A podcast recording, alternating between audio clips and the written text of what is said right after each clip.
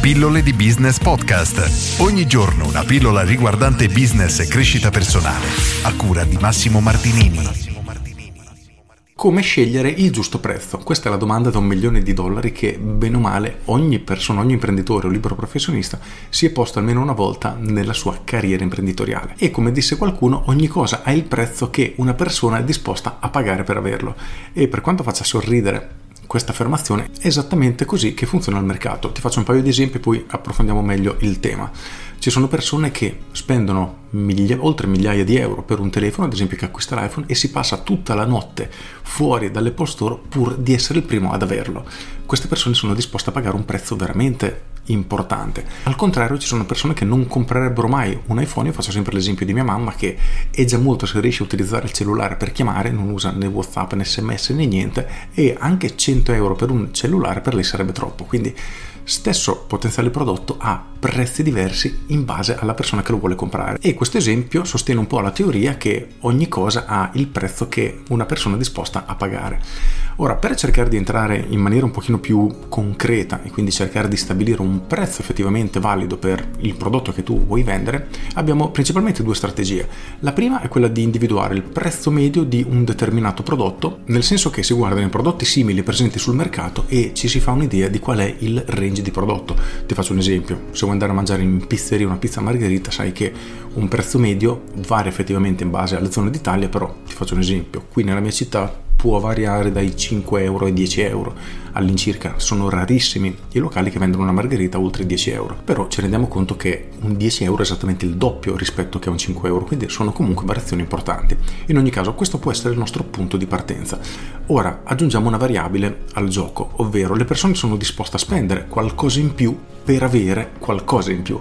Quindi ci saranno persone che pur di avere un vantaggio ai loro occhi saranno disposti a spendere di più.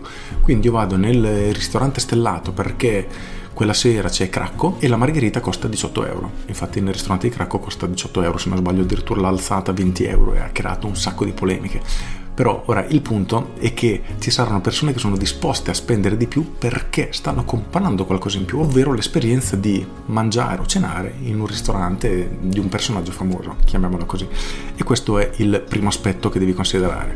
Quindi se hai qualcosa in più da poter proporre al mercato, allora utilizzare una fascia di prezzo alta rispetto alla media che hai identificato o superiore può essere assolutamente un vantaggio. Al contrario, posizionarsi al prezzo più basso è pericolosissimo per i liberi professionisti e i piccoli imprenditori. Ne ho già parlato più volte nelle pillole, per cui non ti tratterò questo argomento oggi nel caso di vederti i miei vecchi video dove parlo di prezzo basso. Invece abbiamo un'altra opzione, ovvero quella di vendere il nostro prodotto o servizio a un prezzo totalmente fuori scala. Anche qui ti faccio qualche esempio. Prendiamo, non so, un Rolex.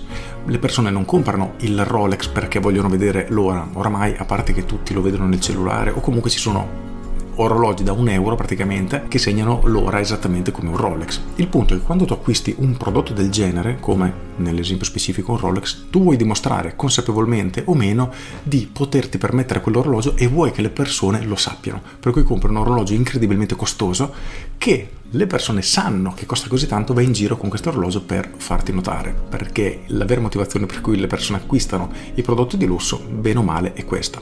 Ci sono pochissime persone che acquistano una Ferrari perché è una macchina che va veloce, tutti la comprano perché sanno che con quella macchina saranno notati e si sentiranno apprezzati, ammirati e via dicendo. E infatti la Ferrari costa tantissimo, perché la logica è esattamente la stessa. Di conseguenza il prezzo, in questi casi, diventa esso stesso un beneficio del prodotto. È un po' contorta come spiegazione, però un Rolex che ti costa 20 euro non se lo comprerebbe nessuno perché non, non avrebbe valore, perderebbe tutto il fascino di poter dimostrare di avere un Rolex da, al polso da migliaia e migliaia di euro. Stessa cosa se la Ferrari facesse la Ferrari Super Economy da 10.000 euro. Mm, nessuno si potrebbe vantare di avere quel tipo di macchina. Quindi è proprio il prezzo che aumenta il prestigio del prodotto, di conseguenza ciò che le persone possono dimostrare nei confronti delle altre. Quindi è assolutamente importante. Quindi ricapitolando, se hai un prodotto tra virgolette normale, dovresti stare nella media che è presente sul mercato dei tuoi prodotti concorrenti e puoi posizionarti nella fascia alta, ti consiglio perlomeno di posizionarti nella fascia alta escludendo la fascia bassa, puoi vendere anche un prezzo leggermente più alto se offri qualcosa in più ed è un ottimo modo per avere buoni margini. In alternativa puoi decidere se Nel tuo caso il prodotto prezzato a una cifra esagerata può avere effettivamente senso di esistere e in quel caso è una strategia che puoi utilizzare. Ovviamente per approfondire questo tema ti rimando al mio corso capolavoro Business Architect, altrimenti dovresti già avere qualche idea per iniziare a ragionare con la tua testa. Con questo è tutto, io sono Massimo Martinini e ci sentiamo domani. Ciao!